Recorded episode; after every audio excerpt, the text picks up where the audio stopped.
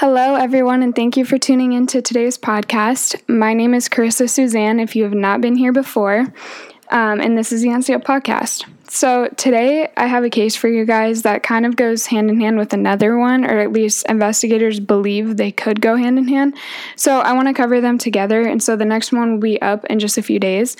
But today I'm covering the disappearance of Lauren Spierer. Lauren was born on January 17th of 1991 to Charlene and Robert Spierer. Um, Lauren, from everything that I found, everybody loved this girl. She was apparently very sweet. Uh, she was super, super nice to everyone. She was very kind hearted. She had lots of friends.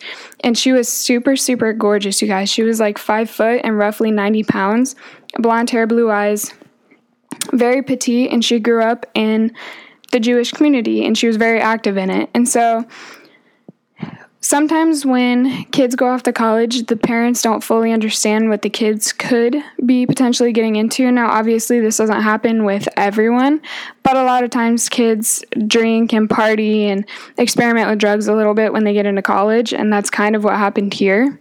So, we're going to jump right into the night that she disappeared.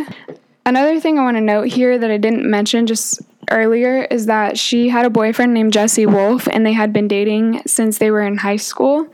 They were still together, and for some reason, she was hanging out with three guys the night she disappeared, but he was not one of them. So he was not present at the time she disappeared. And I just want to make that um, known because I think that's extremely odd. Uh, the three men that she was with the night that she disappeared were Corey Rossman, Jason Rosenbaum, and Michael Beck. Um, Around 12:30 a.m. on June 3rd, 2011, Lauren and Jason met up at Jason's apartment for some pre-gaming, and Jason was the only mutual friend of the three of her and Jesse. So her and her boyfriend, Jason was a mutual friend of them. The other two, Lauren did not know. They were pre-gaming at Jason's apartment and then Corey showed up. There's no telling to how much she drank or exactly what she did.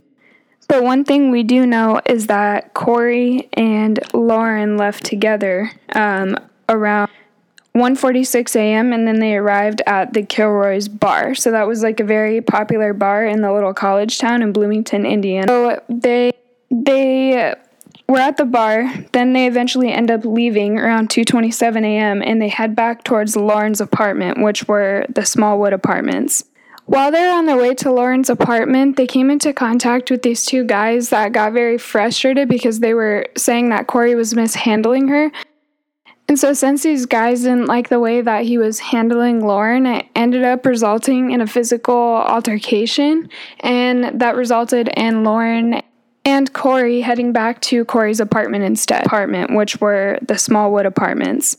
At Corey said that he had to pick her up and carry her, and we do have a video. Um, Lauren was seen on surveillance video stumbling and falling like a ton of times before before Corey actually like, just picked her up and carried her. So they walked through an alleyway to get to his apartment, and at some point, Lauren dropped her ID and her keys. They arrive at Corey's apartment, and this is where Mike Beth comes into the picture. So, Mike Beth was Corey's roommate.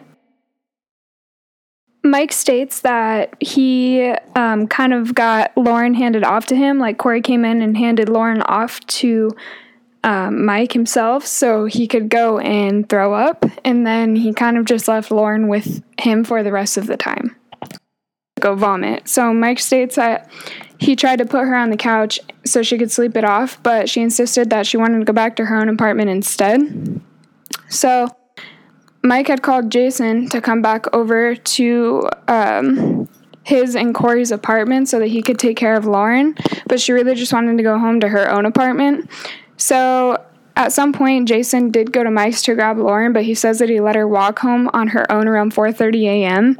and that was the last time that anyone had seen her. So, guys, really quickly, if you have a five foot, 90 pound girl that's heavily intoxicated, who in the right mind is going to let her walk home completely on her own? So, I think that Jesse was the one. He, I couldn't clarify this, so I'm not sure if he called her parents first or uh, he's the one that called the police himself. But either way, the police got called and she was reported missing.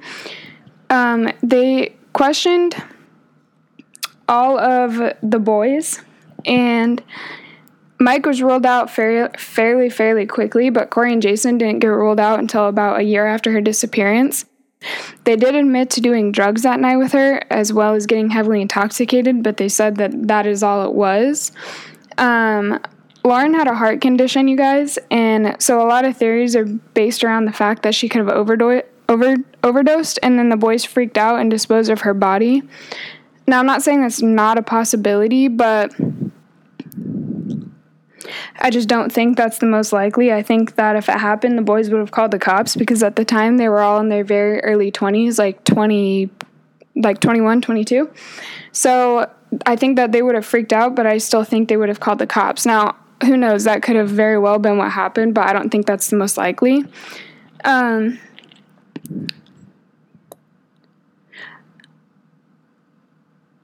Okay, and then there's another theory. And so this is where it kind of ties in to the other case. I know that this case went pretty quickly because there's not a ton of information.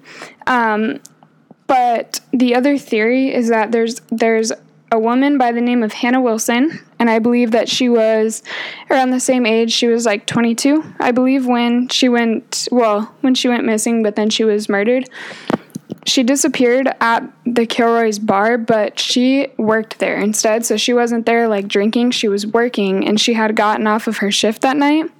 She got into an Uber or a taxi to take her home. And from what we know after that, she got home and she made it into her house, but for some reason she went back outside and she ended up murdered after that. So now that the case is solved, we do know what happened, and it was a man by the name of Daniel Messel. He kidnapped her, um, and he was convicted of her kidnap, her rape, and her murder.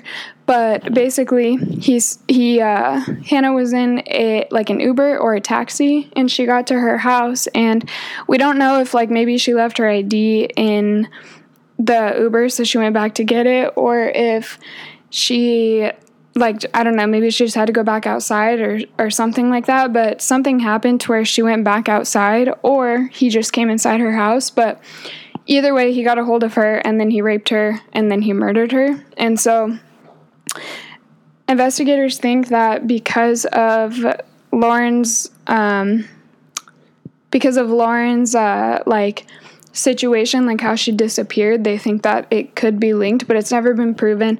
And then there was also a white truck that was driving around that night um, where Lauren disappeared. And I didn't see who was driving the truck, but whoever it was was questioned and it was ruled out. So that's not really a theory. So just the, the really the theories here that Daniel Messel did it or Corey, Jason, Michael, Jesse did it, you know, the boyfriend, one of the friends, or the other theory is that maybe she just overdosed um, from experimenting or something happened with her heart from her condition. So, those are kind of just like the theories, and this is kind of the entire case. But she's been missing for the past eight years now, you guys. And while I was researching this case, I checked out her Facebook page, and it really just breaks my heart to read what her mother has to post on there.